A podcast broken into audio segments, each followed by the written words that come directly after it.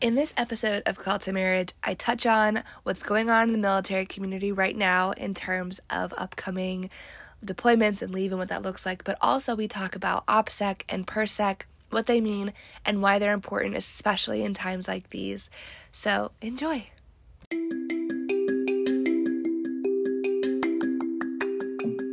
Hi there. Welcome to Call to Marriage, a show about navigating life as a military spouse. I'm your host, Callie, a newcomer on the scene of what is the military spouse life.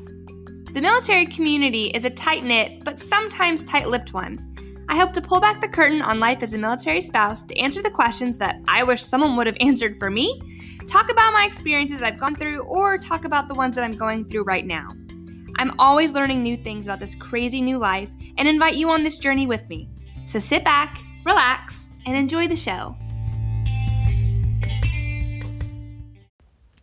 Hello and welcome back to Call to Marriage. I had a week off, I had COVID, um, so I was just taking some time to heal and get over a cough. But other than that, I'm feeling so much better. So thank you to all that sent the well wishes. I really appreciated them. Today's episode, um, I think, will be a mixture of serious and encouragement because I want to focus on kind of what's going on right now in the military community and the feelings that are associated with that, and also touch on some really important um, aspects that we need to think about and remember when we see what's going on in the news and when we're told things. So, I know a lot of us are seeing the information about um, deploying over to Ukraine and the uh, anticipated movement of soldiers to that area. And I feel like if you're a military spouse, and you see that news, you automatically have this pit in your stomach, this feeling of just like, oh my gosh, like not my service member, like not my spouse, not my service member. And I think too, non spouses, when they see um, the news and the numbers projected and the discussions that are taking place, it's very easy if you're not a military community member to separate yourself from those feelings. But if you are a military community member, it's life and it's it's scary and it's a lot of unknowns and uncertainties of you know what is this going to look like? Um, i think if you were a member of the community and still are who had a loved one deployed during afghanistan or to afghanistan or to iraq there might be a little bit of that same nervousness and probably a little bit of um, remembrance from what that feeling was like, kind of coming back up. And so, to start, I just want to say, you know, if you are feeling any of those emotions, if you're feeling nervous, if you're feeling overwhelmed, that that's totally a valid emotion to feel. It's scary and it is unknown. And I think we have this kind of fear that it could turn into bubble up into something much bigger. So, if you're going through those emotions, that's totally valid and totally understandable. And it's appropriate to deal and recognize those emotions and walk through those emotions. I think to start with, understanding what's going on is a lot of this first movement. Um, we're not at war. And what that looks like is, you know, they're not going into firefight. A lot of this is just moving people out of a danger zone in case something were to happen. Um, it's not every soldier, it's not every unit, it's only specific units who help with um, movement of soldiers and help with kind of setting up um, that that perimeter and what that looks like. I will say though, um, this is a very, very good example of what OPSEC and PERSEC can look like in action. So, if you're a seasoned spouse, you've heard the words OPSEC and PERSEC. If you are a new spouse, you could be like, what the heck is OPSEC? And what the heck is PERSEC? What are, are these acronyms? Yes, they are. OPSEC is operational security. PERSEC is personal security. So, OPSEC is something that, um, when deployments are thrown around, is a word that's thrown around quite a bit with spouses. Um, and essentially, OPSEC is don't say anything that could jeopardize um, the mission don't give details, don't give dates. Um, and what that can look like in practice is if someone were to ask you, hey, you know, when is your service member leaving? When is, you know, where are they going? When are they coming back? Those are all questions that you do not want to give information to because they can violate OPSEC. They can put your service member at risk if someone were to find out. They can delay movements.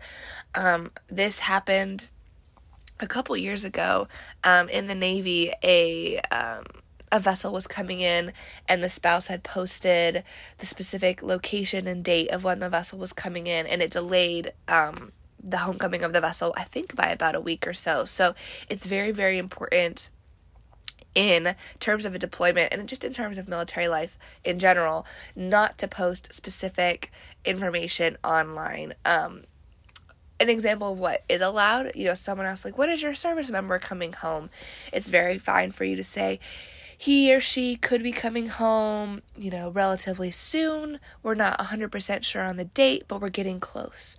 Um, where is your service member deploying to? Oh, they're deploying to different parts um, overseas to help with some exercises or to help with some um, readiness training or what have you. So, keeping it vague, keeping it simple are keys for OPSEC to making sure that you don't violate OPSEC there isn't um, i think when i became a new spouse i was very very concerned that if i violated opsec i was going to get in trouble and i was going to get talked to or whatever it's not something that you will get called into an office per se if you violate it but it is something that your service member should keep you aware of and that you should be aware of.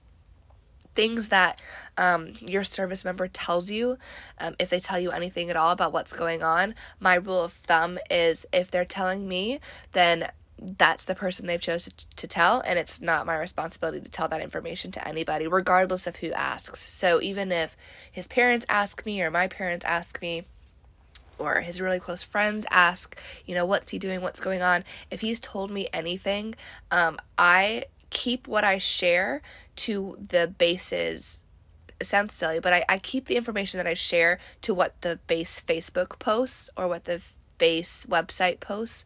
So we're at Fort Campbell, and if Fort Campbell says, um, oh, they just touched down in blah, blah, blah place and they're doing this, and look at these cool pictures, I just, um, that Facebook page is public, and you don't have to be a military um, affiliated person to have access to that page. It's just Fort Campbell letting kind of the community know what they're doing. So I always direct people to the Facebook page. um, and that kind of may seem a little bit lazy. And I think um, sometimes people want me to just tell them what's going on. But at the same time, I also half the time don't know what's going on.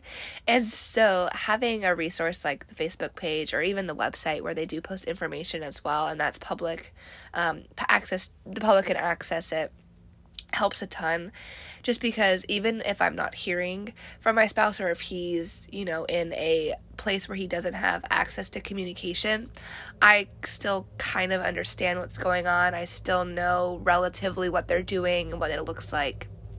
So, keeping the information you share to what's publicly shared is always a really good way to make sure you're not violating OPSEC. Now, PERSEC is slightly different in that it stands for personal security so, this is information you do not share to protect yourself and your family.